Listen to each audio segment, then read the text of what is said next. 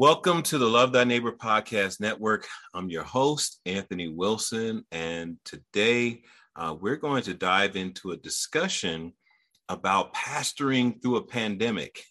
and our guest is going to give a unique insight uh, from a perspective that uh, most people don't have this, this viewpoint of the church. But before we get to him, I want to thank you all for your support. Uh, I want to thank you for liking, subscribing, and sharing, whether you're hearing this on podcast audio, on Spotify, Apple Podcasts, or if you're watching this on YouTube. Thank you so much for watching and subscribing and supporting. Continue to share these videos and these podcasts with people that you believe that it will help and encourage because that's our goal to love God and to love our neighbor and we do it through this vehicle called podcasting and so God bless you. Uh, now to our guest, uh, Pastor Keith Haney. Welcome to the Love Thy Neighbor podcast. Well, thanks for having me on. I'm excited to have this conversation with you. Well, I'm excited to talk to you. Um, I, I, found you uh, just through looking around and trying to find somebody who would talk to me about pastoring through a pandemic and I came across you, and you're like, "Well, I'm not actually a pastor at a church. I actually uh, oversee a bunch of churches." So, Pastor Haney, why don't you tell the folks who you are, what you do, uh, so they can understand your perspective? Sure. So I am a, I've been a pastor. Actually, next year will be 30 years. Um, Lutheran Church, Missouri Synod. So we're kind of in uh, uh, the 6,000 churches that we have under our umbrella, our denomination. Um, married. I have six kids, um, two grandkids. My one married son is in the army and just got stationed out in Colorado. So uh, oh. got kids a little bit closer than they were before. So we're excited about that. Uh, moved to Iowa about two years ago. Actually, I got here right before the pandemic hit. And so I move in and trying to get to learn the area, and all of a sudden, boom, March, everything gets shut down. Um, but before that, I served in um, I started out my ministry in Detroit as a pastor, Detroit, Michigan. I served there for about two years. Then I served inner city uh, St. Louis for about four years. I served in Milwaukee for eight years as a pastor. Then I served in the Chicago area in the same role for about 240 churches uh, in the Chicago area. And then I moved here to Iowa uh, two years ago. So doing this role where I work, I'm the mission executive for this area. So I work with 160 churches, helping them kind of discover uh, how to do God's mission in a variety of ways. Because we have a lot of different kind of congregations. We have rural, we have urban, we have ethnic congregations. So we have the whole gamut of of congregations and people types in our district. So I get to work with that. I also do human care. Um, and I also do stewardship. So I teach stewardship to congregations, help with human care. So when I, when the pandemic hit, I had to put off my mission hat and put on my human care hat and I'm sitting there watching video after video, press conference and press conference and the new CDC guidelines and I, I watched so much Tony Fauci and all this as I'm trying to help churches figure out how do you navigate with the rules and regulations that Iowa had as well as nationally in terms of helping them get up to speed and do ministry. So Amen. Well, that that sounds like a lot, especially with the world just being flipped upside down. you know, it, it probably changes a, a, lot for you. Um, like you said, you have to switch from what you're normally doing to a more um, proactive role in understanding guidelines and all kinds of stuff. And, and as a pastor, I, I had to try to do the same thing myself because it was difficult keeping up with you know what are the guidelines? What are they saying now? What changed here? What and then you have those pastors that didn't care about that. They were like you know we're just going to trust god and we're just going to do what we're going to do. And, and we'll get into that a little bit later because I, I, think we have to we have to discuss that just a little bit. So uh, right off top from your perspective what were some of the biggest challenges for churches um, when this pandemic hit? That's a great question because to me there were there were two major challenges. Number one is depending upon the size of your congregation and your situation. So in Iowa, we have some churches that are smaller. So and Iowa, to kind of give you some background, Iowa didn't go right away to the lockdown because 80% of Iowa's income is essential. I mean, we're farming, so you, you can't you can't shut farms down. And so all the workers, a lot of the workers here were far were somehow involved in the farm industry or meat processing plants.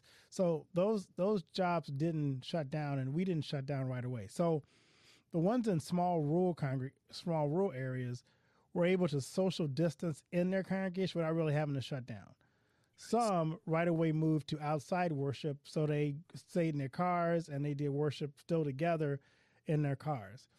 For our ones in our in the major cities, they had much stricter lockdown rules, like in Des Moines, um, Ames, because that's a college town here. Um, so they had they had different set of guidelines. Some pastors had physical things like diabetes or other existing conditions that they may, they maybe not have wanted to shut down, but for out, out of concern for themselves and their members who were older, that that created some people having to make that decision. So we had a lot of range of outcomes that we had to kind of work through, and everybody had to kind of decide for themselves what risk was good for them and acceptable for them in their congregation. Yeah, I um I have family in Iowa. Um, grandmother, uh, my wife's grandmother, and her side of the family's in Iowa. Actually, she just came back. My wife just came back from Iowa, Des Moines, um, where uh, my grandfather on her side uh, pastored there for many years in Iowa, and so he actually passed away in 2000, the Christmas of 2019. Wow. So that very next six months or so, the whole well three three to four months after that, the whole world just changed um, for everybody. And that was a, a, really interesting time. And so, yeah, Iowa, I remember, um, you know, Iowa not going right to lockdown, but kind of doing it in phases. Where here in Colorado, where I am, and uh, they they went to a full lockdown like right away. Uh, they shut everything down and you know put us in 14 day. You know, and so for me, uh, it was uh, we had about a week or so to figure out what we were going to do, you know, because they were telling us that this was coming. And so we started trying to get Zoom and Facebook Live up and everything so that we can make that transition. And for a little while, we were okay. And then they shut everything down, and it was just a different world. It was different. So when you talk to actual individual pastors, what was the feedback that you were getting from individual pastors? Again, it, it varied because everybody had a different mindset. You had some people who were going, "Are we going to let the government shut down the church?" Yeah. So that was that was one set of people, um, and and, that, and that's honestly a difficult conversation because what what ended up happening in that was, and I just saw a commentator just mention this recently. It's like he almost said the church wasn't faithful by by shutting down like it did. Mm. And, and, I and I get his point because it's like it does seem like we lost because we we some churches never got not got back yet. Yeah, some of those in Iowa that shut down who were worshiping at a certain percentage are only back to like twenty five percent of their previous membership. So it is going to cause some churches that were already on the edge of closing. It's going to force them to finish. It's going to finish them off. Yeah. Um, there were other pastors who go, if it's just two weeks, I don't mind doing it because I want to make sure that we're we're faithful to the because it comes about faithful to the community. Because what does it say to the community if an outbreak happens and our church is a super spreader for it? What's that witness to right. the community? So you, you got you got those two sides of that coin of we want to be a good witness to the community, but we also want to be faithful to the separation of church and state. And so you you had those two forces and and there was no great answer yeah. There really was. And for our, our church body, our population is really much, much older. So we're average age is like above 50, like 50, 60 almost. So for our membership, if we had a, we had a rush through with COVID in our, in our older population, we could lose most of our church body. So. Yeah. Th- that was another part to consider. It was hitting older people more than it was younger people. Yeah, that I mean, you are absolutely right. You know, you were caught between those two opinions and it was a struggle because you had some people i think what really made it a struggle was because of how adamant people were in this divisive conversation. They just separated and took sides and said well look you're you know you're you're letting the government control you and this side you know and and me and our elders when we got together and we talked about it that was our concern is that we would hate to be the church right that had an outbreak and someone you know god forbid passed away because of that type of thing you know and other churches were like well you got to have more faith than that and it's like i don't oh man it was such a struggle you know to figure out what was right in those circumstances, those situations. And, and our church is is younger, and so you know we we kind of took that into consideration. But for the most part, we tried to follow the rules, and everybody wasn't a fan of us following the rules. They they felt like you know you're not you're not having faith, you know. And then when pastors of uh, pastors and bishops of larger denominations, especially African American denominations, were passing away, people were like, well, whoa, maybe we made a mistake. You know, maybe we made a mistake. And then others said, well, it was just their time to go. And it's like, wow, this is really difficult. Uh, and so um, when you know when you were called upon um, to you know figure out guidelines and things like that, you, you in doing your research, what was your advice um, to you know your board or to the body that you were serving? So my advice was pretty simple because we our governor did not take a stand on public worship. She just didn't touch that one. so there was no churches have to shut down. It was like it's up to the faith community to decide what's best. Here are some guidelines. So what I gave people were here were the guidelines. Um, and some some went to a guidelines where they they separate their services so that there was more time in between. And they brought some people in to, to actually, you know, sanitize the yeah. church in between services. we had churches that had service sanitized and skipped a pew. So there was there was social distancing in the, the congregation.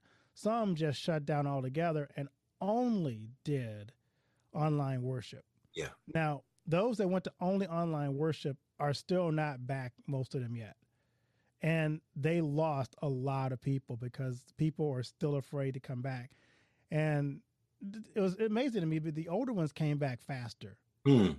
Than the younger ones did. The younger ones like you know it's not bad to sit at home with my kids in my pajamas and watch church. Right. You know I, I could get used to this and they did get used to it. And so there was that that tension of how do you remind people of the value of being together on Sunday morning and the benefits of the fellowship you only get when you're together. And now you got to kind of repackage that to people who have lost that because they're at home in their pajamas with their coffee, their Starbucks, and they're at church. Yeah, and and if you and if you shut Zoom off and say, okay, well, we're just going to be in person, then you risk losing them forever, right? Exactly. Yeah. yeah. I mean, yeah, I mean, we are faced with the same challenges. You know, we kind of did a hybrid type thing where, you know, we kind of just worked with whatever the guidelines were, but we kept the doors open for those that said, I can't do the online. And so that kind of kept, but then there were people that we just, we just never got back. They just never came back after being on Zoom. Some are still on Zoom, even though we're the congregation is the room is filling back up and people are coming back in and we're starting to do outreaches again and we're starting to do things together. Everybody's not on board just yet, you know, with that. And I, I feel like that's fine. Uh, I just think as as the church, we have to faithfully move forward, right? And and and try to gather the people back in um, to that. How, how what is that messaging like in in, your denomination? I I, don't, I think we struggle with it because. Yeah. yeah. You don't want to be law based. You don't yeah. want to like you yeah. got to be in church because if you're not going to church, you're going to go to hell. Um, yeah, that do, that doesn't work. but people have started to go, what really is the benefit of being in person? Yeah, you know, and so you got that sense of people were people that were already on the edge anyway of leaving you you've lost them. Yeah. So now you either have to decide: do I spend my energy trying to go after those who we lost, who are you know kind of on the fringe connected, or do we just go for those who were completely never part of our fellowship in the first place? You have to decide as a church how much energy are you going to spend going after those who are kind of very comfortable at home watching it on their TV versus those who maybe have never been inside a church door before, who are going through a pandemic with without any hope in the past and now desperately need the church hope the church has. Yeah. I kind of tell people it's probably best to go after those who've never been church, who are more open to the gospel now, than going after those who are kind of very comfortable at home. Yeah, yeah, and and you know, I, I agree. I, I agree with you, and I, I think you you keep you know the door open for those that are comfortable at home, and you you you nudge them, but you know you don't you don't push too hard. You actually do go for those individuals that are looking for fellowship and community, and they're needing, like you said, the hope that the church offers. You know, uh, in in Jesus Christ, and so as this thing transitions and uh, so th- there's a there's been a few points in this pandemic where it was open free and then closed back down and then open again and then how is that uh, you know those time periods when you were nav- navigating through those well we we had a couple of those we had the the so when it first happened in that first wave because we were so late adapting to it by the time the second wave, which is a Delta wave, came yeah. through, people either decided that you know what, I don't care anymore. I, am sick of this pandemic. I'm just if if God's gonna call me home, He's gonna call me home. And it, and they didn't shut down again. So we didn't have people like re-shut down again. Right, right, right. Um, they just decided once they opened, they were gonna stay open. So many waited to the very, very last minute to open up because they didn't. they knew shutting down again was gonna be too devastating. So they did not shut down a second time. Yeah. Um, and those who never shut down never did. So it either they waited longer to make sure that this things really seemed to be out, or you know what it was. The turning point was not the second wave. The turning point was the vaccine for some people. Yeah. When people started getting vaccinated in our church body, no matter how you feel about that, because there's debate about that too. Yes, there is. Yes, there is. So when those people started getting vaccinated, they felt safer coming back to church. And so you started seeing some of those who were kind of you know, I need to wait for this to ha- this vaccine to come through, and then I'll go back to church. So that that was more the turning point than uh, the second wave opening or, not opening. Yeah, I think when the vaccine came, um, like you said, there was a lot of apprehension. There was a lot of uh, propaganda. There was a lot of information, like you said. You know, uh, Dr. Fauci became an overnight celebrity uh, for good and for bad. you know, uh, people loved him and hated him at the same time. Uh, and this whole idea of vaccinate, not vaccinate, we'll we'll hold off on that. Mask. So uh, in in in in in services, you know, some churches set up you know, kind of a, I call it like a triage almost, where at the front door as you're walking in, they're taking temperatures and, you know they have mask on hand and hand sanitizer for you as you're coming through the door uh, were were your congregations doing that i know the ones that probably just stayed open i don't know if did they add any you know, any of those things to their to their worship services so almost everybody whether they whether they open stayed up or not had they did the mask thing okay mm-hmm. um like I said, some had hand sanitizers. Most had hand sanitizers. They, they tried to do as best as possible to make sure that this workspace and the thing was as contactless as possible. Some of ours even moved to drive through communion to avoid even having to touch the communion ware. So we we had all kinds of ways to do that. Um, some of our churches even decided to do communion at home, which is in our church body was a little bit controversial. Mm. Um, so there was division on could you could you come by and pick it up and do it at home? Could you get your own stuff at home and do it? So that was another theological issue for us. Um, but yeah, no, everybody did their best to make sure if they're going to stay open that they were they did it as safely as possible. Yeah. So they did the mask. The pastor wore mask. Now the problem with the pastor wearing the mask was it became hard, especially when they were trying to preach with that mask on. I mean, right. people couldn't understand them. So you you started getting to the point where the message started to suffer because people really just were not getting they needed that I remember watching a pastor preach the mascot, and I, it just was a different kind of message because you you need to be able to see his facial expressions, you know, the, the cue that this is this is the good news versus this is the law. You know, right, right. You can't see that face and and the smile and the the softening tone or the the sterner look. You know, all the things that we do as pastors to say this is really important. That kind of got lost in some of this if you were doing in person with a mask on. So. Yeah, yeah, and and some churches, you know, they just well, there was enough distance, you know, between the pastor and the congregation that they, you know, if you were up front, you could take that mask off.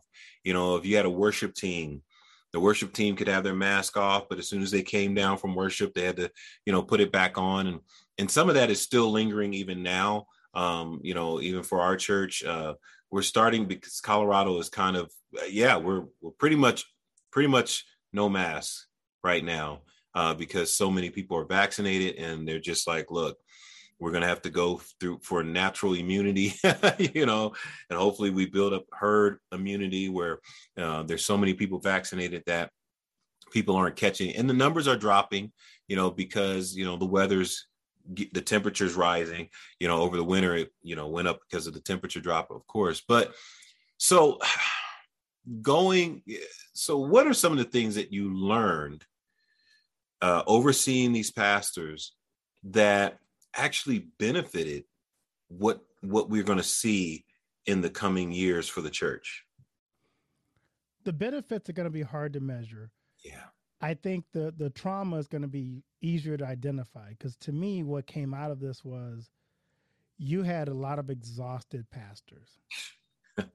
Um because this really hit them hard. I mean like you talked when you talked earlier when you have a church divided about do we stay open because we're church versus state separation?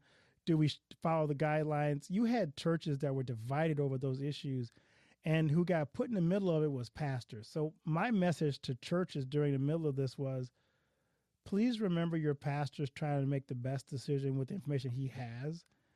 And I would ask you to, to, to approach that with forgiveness and grace. Hmm because none of these decisions are easy and they're a constant struggle and nobody has all the answers. Yeah. Um, so what's coming out of it now is there's not a lot of positives. I honestly I'm trying to think of what the positives were, but there are a lot of hurting pastors and musicians and church workers who are just trying to to get their footing again. They're just exhausted with all this fighting, and and it's not.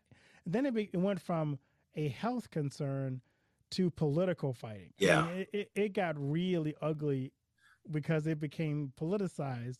So you got pastors here in Iowa. We got we got a mixture, of course, like everybody else does. But depending on what kind of state you were in, if you were in a, a red state versus a blue state, it became a real political fire football. If you were kind of in a purple state, it was really ugly because you could get two thirds and one half your congregation on different sides of this coin, and nobody won. So I just saw a lot of a lot of COVID fatigue in our pastors. Yeah, and and and I, I experienced that. I, it was very difficult, you know. And I, I thank you for saying that. You know that we were just trying to do the best that we could with the information that was given and we're looking and we have you know our, our staff looking for you know what are the what are the new guidelines what is this and what are we going to do you know there were you know elders meetings where for two hours.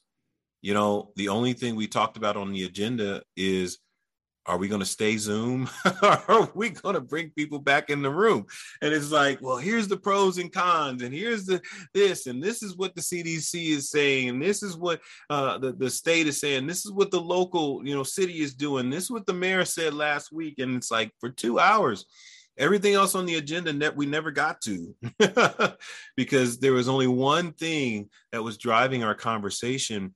And it, there was a fatigue. There was a almost a, a, a hopeless, like, whatever just let's just open the doors or you know and you just you, you almost you didn't want to be reckless and you know well we can't just do that okay let's and so um i think mentally emotionally spiritually you know um a lot of people aren't recovering. I got a message from a pastor this morning, um, just asking for prayer uh, because his his congregation still hasn't recovered, and you know, he's been in ministry for a long time, so he understands the ebbs and flows. But there's something different about what happened, you know, uh, as a result of this pandemic. And in 2022, you know, our our hope is to see some normalcy, to see some restoration, to see the church bounce back stronger. So in in in the the uh, the churches that you are uh, overseeing, do you see that resiliency? Do you see some of them bouncing back? So I, I should probably say this. I, I, I probably underestimated there were a was some positives because it was okay. Okay. It, okay. so what I will say the positive was was churches had to learn to navigate digital online service. They had to learn that because you were forced to in most cases. So I would say people upped their game when it came to online worship. People even got new new cameras where they could yeah. do different angles. Because the worst thing in the world you get to do if you're a pastor, never working with with video, is I don't know about your church, but we we turn to the altar a lot and pray that way, and we turn to the people. So when you're doing video worship, you can't turn your back on camera. Right. So, right. So right. people had to like unlearn these behaviors of how you do worship because now you have to face the camera. You can't, you know, the microphone won't pick you up if you're not facing the microphone.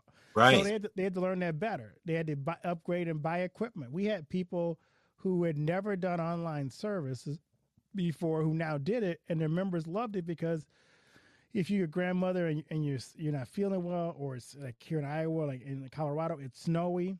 Mm-hmm. and you have to miss church for for three or four weeks because the snow is always hits on Sunday. right. You now you now can go to church even though you can't actually be physically in church. So they benefited from having that online worship. They could tell their friends about their their church, who could now visit with that, that church online too. So some of our churches started reaching people that were not in their locale. Yeah. were all across the country, like, oh, I, I used to go to church when I was a kid. I'm gonna go turn on their Facebook page. I'm gonna watch the service. Um, so that that that was a bit a big plus. We also didn't see a drop in income offerings here during the pandemic. Matter of fact, our offerings in most churches here actually went up during the pandemic. I'm concerned now that the post pandemic and with the inflation rate, that giving may tank. Yeah. Um, it's just because you got you got a situation where people have less income, less money. The results of the pandemic are going to start hitting in this year and the next couple years. So that may be the next wave that the church has to deal with coming forward out of the pandemic. But they upped their game when it came to technology, on online worship, online Bible studies. Pastors got more engaged on how can I reach more people than I typically do by having Bible class in my church on Sunday or during the week. Yeah, because you know uh, some of our churches and our church in, in particular gained members that were out of state that um, make it so that Zoom and things like that stay on. Like, you know what? We're going to keep it on because we have out of state members now who log in faith, faithfully every Sunday. And so I do think that that is a, that's a huge benefit. Um, and yes, you know, we had to up our game. We had to figure things out. You know, um, we had to we had to get used to being behind this camera. you know, talking into the microphone with no crowd out there, you know, and and and and learning, you know, what what you need, what you don't need, and and like you said, I, I don't necessarily have to turn to the altar, but I'm a I'm a walker, and so I kind of walk and I don't stand you know still. And so you know we had to create camera shots that when i took when i went off the mark they switched the camera you know that kind of stuff. And so uh, I definitely view that as as an advantage because it does allow you to reach people. Um, when I'm in the store, uh, because I've been a pastor in my area for a long time, so when I'm walking through the community or going to the grocery store, you know, people, you know, I'm blessed that people know who I am, and they'll say, "Hey, you, I didn't see you guys on Facebook last week, or you're not going," and it's like, "Wow, I didn't know that people were." listening and watching from those places people that had never, you know, come through my doors. You know, they knew I was a pastor, but they had never come through the doors, but they were watching on Facebook. You know, so the reach of the church did expand and did grow. Um, and so back to the other question, the resiliency. Um, and I like what you said that yeah, that wave is coming, and I, I we feel it. I feel like we feel it already that with inflation, with things going up, uh, that there is going to be a struggle in the giving. Um, but do you see churches preparing for it? Are they are they ready for it, or what do we need to do to get ready for it? I think we have to do two things. Um, here's my putting on my stewardship hat now. yeah. Yes, sir. Yes, sir. um, we have to teach people what stewardship is. We have to help. We have to help our members, especially those who are younger. One of my goals as a pastor always was, I felt it was my responsibility to disciple my members to understand about kingdom generosity. Yeah. Because it's not dependent upon how well I'm doing in the market, how how fat my 401k is. God has blessed me. So how do I take the blessings that God's given me and give a portion back to God what's already his? We, we sometimes get in that argument about, well, what's mine is mine and what's mine what's his is mine. You know. but reminding us that all of it's God's and God will provide. But helping our members who who may be struggling to learn how to budget, to learn how to invest in things that are inflation proof, you know, kind of a thing. You know, teaching them just some ba- basic biblical stewardship is really important, especially as it becomes more and more scarce around them. So, working together as a community to do things, um, maybe partnering with local farmers to help, or, or, or doing even a a community garden might be a way if if produce get to be out of hand. You know, the church could be a wonderful place to experiment with some things. Going back to that, what you said before, that idea of community. Yeah. What a great time to be a community when people have massive needs, and there's still some who still have been blessed that can be a blessing to others. So now is the time to really step up our community game to help our to help our people who may need more help than others. Right, right, right, right. Uh, I, I think that is it's fundamental. Um, and so I, our church, we've been doing a series called Back to the Fundamentals. Uh, and we've been going through our church declaration that I'm born again, spirit filled, spirit led, uh, Bible grounded, grace empowered, loving, forgiving, generous, committed to community, continuous in prayer, enthusiastic in my serving, patient in my suffering, and prepared to see Jesus when that day comes. And so we've been going through this series of those things, and, and we you know, taught just a, a week ago on generous. And we looked at generous being about community. And, and this week is committed to community. So right after being generous, we're going right into committed to community and how those two gel together, but they come out of biblical love, right? right. They come they come from understanding that agape or agapeo love that that that God wants us to to show towards first Him and then towards others. And I think fundamentals are going to help us, would you say, going forward, getting people back to the basics of what it means to be a follower of Christ. Do you feel like that that's a, a need going forward? It's always a need because you're dealing with people right now who many people are have lost hope. This this pandemic thing has just sucked the joy out of so many people. And the only place you're going to find joy, notice I said joy, not happiness, because happiness is based on my circumstances. Right. Joy is something that God places in my heart that is not dependent upon whether or not I have three squares a day or not. Joy comes from that relationship I have with Jesus Christ, and that guides me and gives me hope. So we have to get people back to the to the joy filled living because that's where the church can teach resilience because you can't be resilient without joy. Yeah. Uh, without joy, if you base your whole life on happiness, you're going to be disappointed every other day. There's going to be something you wake up in the morning before your cup of coffee that's going to make you not happy. You can't turn your computer on. You can't turn the TV on. You can't turn the radio on because on the way to work, something that's not joy filled will come into your life. So you have to make sure people are grounded, like you say, in the basics of understanding I'm just a a nomad here. This is not my final destination. And it may be unpleasant the time that I'm here, or even the last little bit of time here, but there's something waiting for me on the other side that is so wonderful um, yeah. that I, I can just be joyful no matter what the day brings. Yeah, uh, Pastor Keith, I, I, was thinking as you were talking, um, in the middle of the pandemic, we had a present presidential election, which kind of and, and we kind of spoke on this before kind of politicized the pandemic. Um, and and when that happened, what was the climate for uh, the churches? You know, in your denomination, what were what was happening then for for for those those those pastors and those churches? I would say the the election was difficult for a lot of reasons.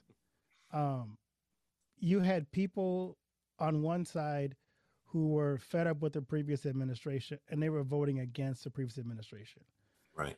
You had others who saw the previous administration as messianic.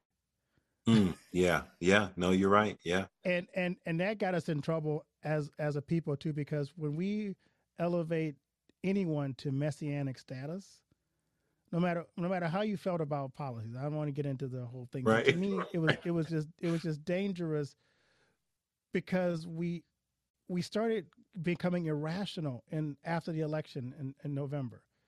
I, I saw people who were who were saying we just had a prayer service and and God's gonna somehow overturn the election result. I mean, we mm-hmm. it, there was just yeah because people were so demoralized if you were on the other side of that or they were so hopeful that this is going to this all of a sudden now the new the new president he's going to bring back something that wasn't possible either. So you had two unrealistic sides of the coin. Yeah. Yeah. And and and half your populate your characters going to be upset or half of them are going to be excited. So you're dealing with disappointment, you're dealing with a pandemic, you're dealing with you know one one one side saying we're going to we're going to cure the pandemic. I'm like, mm. no, you're not going to cure the pandemic. Right. And so if people believe in that, it's just, it's just, it's a matter of management. You know, we can, and so, and then we went from, because it got politicized, went from being a hopeful, guys got this under control to now we went from, you know, slowing the curve to we're going to eliminate death. I mean, we got, we, we, I started hearing politicians promising there'd be no more death anymore. I'm like, whoa. Yeah Jesus Christ didn't say that. Why why are you promising no one's going to die again? I mean, so it, it just I had to remind people stop looking for a savior. You already have one. Mm. That's the exact same problem Israel had. It's like we must have a king. Everybody else has a king. Give us a king. So we gave you Saul. He's tall, he's handsome, he's strong, and he's a horrible king. Amen. And, and, God kept saying, "Don't look for your king. I am your king." And so the church needed to and needs to continue to stop looking to politicians to be their king. Yeah. They already have a king, and yeah. we have to focus on that because I tell people the hero you're looking for is is none of the people you're talking about. The hero you're looking for died on the cross two thousand years ago and is sitting on the throne. That that's your hero. Amen. Anybody else will disappoint you. Amen. And that's the truth. You know, even as pastors, we have to tell people that don't don't look to me. I'm looking to Jesus. so, yeah, right. so we both need to be looking to him, you know, because he's the one that has the answers. And and, and you're so right. And and as you were talking, I thought about uh, I just did a podcast with a friend of mine who is a, um, a clinical psychologist and an ordained minister and we were talking about isolationism and the effects of the pandemic. Uh, for you, I want to ask the question about pastors and their mental health during the pandemic. You kind of alluded to earlier how hard the pandemic was on a lot of pastors.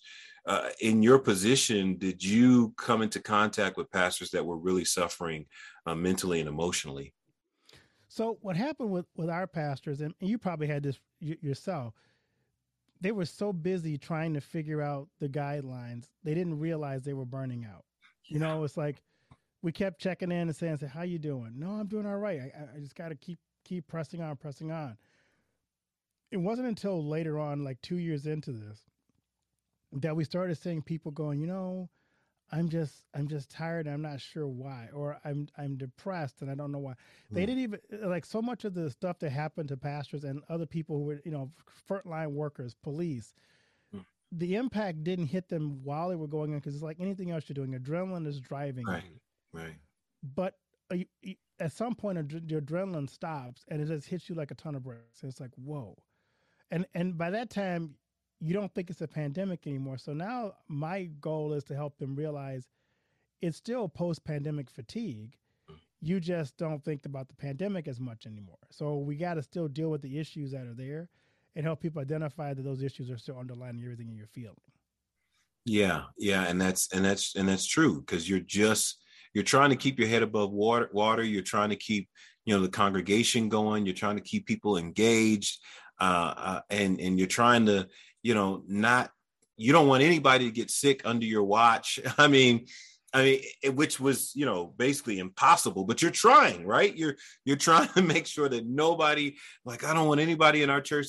You know, we had we had members that you know had corona and you know they stayed home um, and they quarantined and things like that and the first time it happened oh my goodness there was such a huge weight it was just a huge weight like did i fail? Did i where did they get it from? Did they get it at the church? Because we stayed open? Did i mess you know i mean th- there was so much going on you know and then you find out that well they weren't even at the church you know for the last two weeks so they couldn't have got it there and but even just hearing somebody who was a member had it made other members say yeah so that's why i'm not going to church and you know and it's like it was oh man and so it did weigh on your shoulders um, mentally emotionally and then you know trying to keep your own family safe and uh, and then so here's here's something that i want to kind of bring forward. As a pastor i felt like it was kind of my obligation that when vaccinations came out that i should be vaccinated because i'm visiting people's homes uh, I'm counseling, I'm discipling people one on one. In order for me to be there and be available, I felt like I needed to be vaccinated. Well, other people said, "Well, you better not take that jab." You're, you know, they were they were going as far as to say that you're taking the mark of the beast. I mean, that's that's how deep this thing got. That you know somehow you're you're taking death, and you you know what was the the you know the the belief system or what was the the popular opinion you know as far as taking the vaccine when that did come up for pastors we had we had a mixture of both of those too because you got to remember when the vaccine actually got approved you had one side saying they wouldn't take it it, it was poison right and then when, when that side won like oh it's the greatest thing since sliced bread well it's like which one is it you which know one is it? both both things can't be true. So, in in a, in the black community, we were very leery of, of course, because we have a history of not trusting the government for stuff. So, um, some of them did never got vaccinated. They're like, you know, I'll take my chance with COVID because natural immunity is is probably stronger than the vaccine. We had some that ran out and got it right away because, like you, they're like, I, am visiting people. I don't want to pass it on to somebody. I don't want to get it myself. Um, so we we had a mixture, and we had people that were looking for. They, they didn't trust that it, it didn't come from stem cells of infants, which uh, later found out some of it did. So there were moral obligate, uh, you know, questions about it. They just didn't like the way it was pushed out. People didn't like the way there was it was almost being forced on people. It, the forcing on people really got people really not to want to take it. When it first came out, more people were likely to take it because they didn't feel like it was being pushed on them. Right. But the more the government seemed to push, the more some of the pastors and members went, "No, you're not. You pushed that that closing the church on me. You're not going to push this on me too." right. So you know, it, it the, the the rollout and the communication was horrible. So you, you you had all that going on, and then you had other stories coming out in the same you know places where there were different stories about the vaccine. You know, so it, was a mixture. Some some did it right away we didn't have a we didn't Iowa didn't have a lot. We had a we had a huge outbreak early on in in the pandemic. We had less numbers dropping more and more because we have less people, just population wise. We only have three million people in Iowa. So some of our major places had it, but our smaller rural town, they were you could distance there and not not run to many people. So yeah, it's a long, yeah. It's a long answer to your question, but no, no, no, no. It's a thorough answer, thorough answer because because it, it's a complex issue. It's not just a simple right. It, it's very complex, and even now, as we seem to be seeing the light at the end of the tunnel, there's this fear that it's not over, that there's another wave coming, and all you need is just a, a especially with and I didn't actually didn't plan to talk about this, but because it's happening, because of what's happening over in the Ukraine with Russia, it gives people this feel of end times, right? You know, you got wars and rumors of wars, you got disease and hunger and famine, and uh, as as pastors, there's a pressure to speak to this and how would you advise pastors to speak to this in a faithful way that they're not just you know uh, headline chasing you know but they're actually you know speaking to it because it's necessary or you know their congregation needs you know some you know consolation about it? Well you got to kind of have the perspective that the disciples had. When jesus ascended into heaven there was a thought he'd be back next week right. And, and so they lived their life with the anticipation that Christ was coming back tomorrow. We have gotten the we live our life almost with the impression impression that Christ can come back anytime in our lifetime, so I can do whatever. Mm. So I think mm. we have to, as pastors, tell our congregation we have to prepare and live our life as though Christ is coming back tomorrow because he might be. Yeah.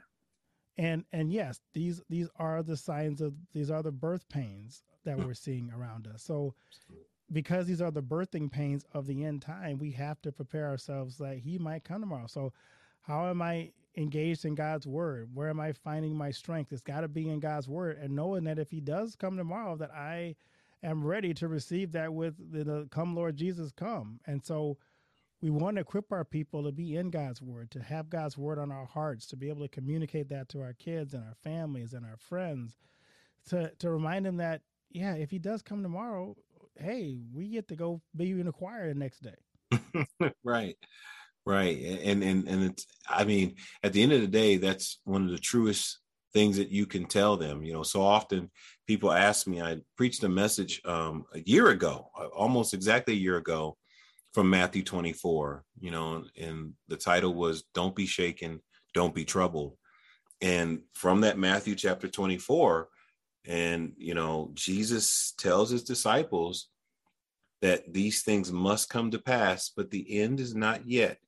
And so we are in those birth pains. We are in that in that crucial season where there are just a few events that need to, you know, culminate and all of a sudden we're there, you know, and when people begin to uh, think fearfully. One of the things that I, I, noticed early on with the pandemic, when the idea of the mark of the beast that the that the that they were going to come up with a vaccine and the vaccine was going to be the mark of the beast. So get ready because you know they're going to come up with a vaccine and they're going to put the mark of the beast on you. Sometimes as a pastor, it's hard to deal with those type of um, ideologies because the people you know um, putting them out there are so well articulating and they are passionate and your members come to you and they are fearful. They're like look they, said this and and what are we going to do about this? And you're like wow. let's go to scripture and let's look at it. Yeah but what about what they're saying? Can we go to scripture and look at it Oh, I think we need to really address this because this is what they're saying. I know, you know, in your position, you weren't right in congregations, but did those type of things come your way? Well, there's always people who have those kind of questions. And what I always tell people is we have to rely on, like you said, scripture. and yeah, okay, so realize that if you're in the middle, if those things were true, let's just let's just take your assumption that that stuff is true. So how do we battle it? Do we go take up arms? Do right. we go attack the people that are false prophets? Or do we realize that if that is true, then we're in the middle of a spiritual warfare? And what are the spiritual warfare weapons? Right. well, what, is, what does Ephesians 6 say? Put on the whole armor of God. So, what's the armor of God? Are you arming yourself with the sword of truth? Are you putting on the shield of faith? Are you putting on the, the sandals of peace? Do you, do you have the equipment on you to deal with the mark of the beast coming at you because you can't shoot the devil. right. Right. So if you got to fight him, you better know you better get your tools ready, get your tool belt, get your your, your equipment, and get ready to deal with him. That's how you fight him. You you you say, okay, if that's true, then let's let's be about let's be a praying church, so we can pray that God gives us strength for this. Let, let's not be on the on the defensive, I mean offensive, be on the defensive, be on the offensive. Let's let's get our spiritual muscle going, so we can handle all this. Yeah, yeah. Our our church started um, a 6 a.m. prayer um, in uh, 2020, June of 2020, and we've been going ever since then, every morning at 6 a.m., whether there's one person on there or 20 people on there. Um, we've been going every day praying, praying for our government, praying for our city and state officials, municipalities, praying for our school system, pr- praying for each other, praying, you know, and we have seen people contract COVID and make it through COVID. We've seen, you know, people lose family members. And so they really needed that prayer line. And so that was something that we, um, we, we, we put, we put in, in into the rotation and it's been there as a anchor for a lot of people. Um, what are some of the things that, um, you guys have done to support people through this pandemic that maybe you weren't doing before? We just really focused them on on being in God's word. It really was because you have I said if you haven't started a Bible class, do one. Encourage your people to be there because they need to be in God's word in the middle of all this. Because you're not going to find strength in, in watching the latest CDC report. Right. You're not going to find strength in whatever your, the governor says or the municipality say or the health department says you you got to put your hope and your trust in the Lord, and that's really where you got to go back to. You got to go back to the like you said, go back to the basics. And what are the basics? The things that we know that we can do, and and our, and we got to remind people that this again, this is not our final destination. You got to keep right, reminding right. that. You know, what are we afraid of? You're afraid of what? Being with God, being with Jesus? Yeah, right. We, we, we don't want to take the express, true enough. But when our time comes, our time comes. And how do we make sure we're at peace with that when that time comes? Yeah, so absolutely. That's what you got to point. But you got to point them back to that, because otherwise, it, the, the hope is not going to be found outside of outside of God and outside of His Word.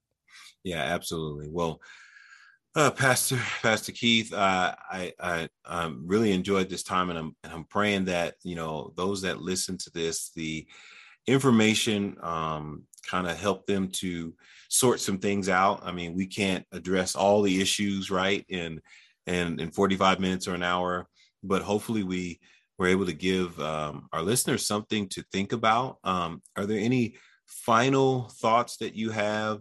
And I always ask my guests you know, would they be willing to pray for our listeners uh, concerning this particular topic here, especially for our pastors? Sure. Uh, this topic, yeah.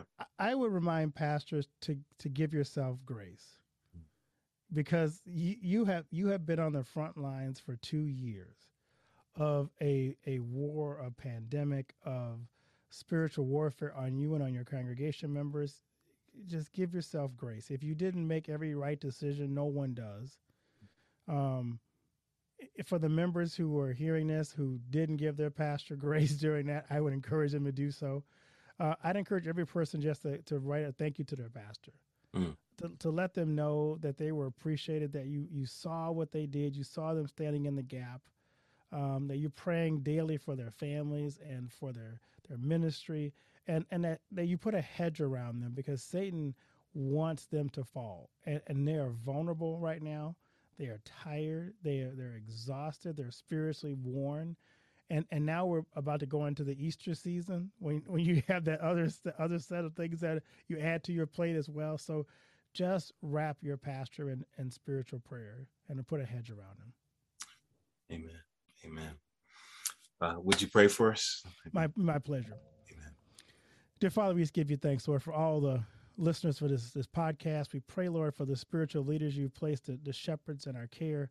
Lord, we ask you to put a hedge around them because Satan wants them to fall, wants to, to attack them with uh, doubt, with frustration, with the sense of wanting to give up and, and not realizing how important they are for uh, the building of your kingdom and, and the message that you have them to send out to the world. Uh, we ask you to bless our churches that are still going through some pa- post pandemic stresses and issues. We pray for all the listeners who may be dealing with financial issues as well during this pandemic that they don't lose hope, but they put their heart and their trust in you because you are indeed the answer to uh, all of our life's issues in terms of not only just being our, our Savior, but also providing for our daily needs. Lord, in all that we do, uh, may you be that, that sole source that we look to in times of need. In your son's name we pray. Amen. Amen. Well, thank you so much, uh, Pastor Keith Haney. Uh, it, you have a podcast, don't you?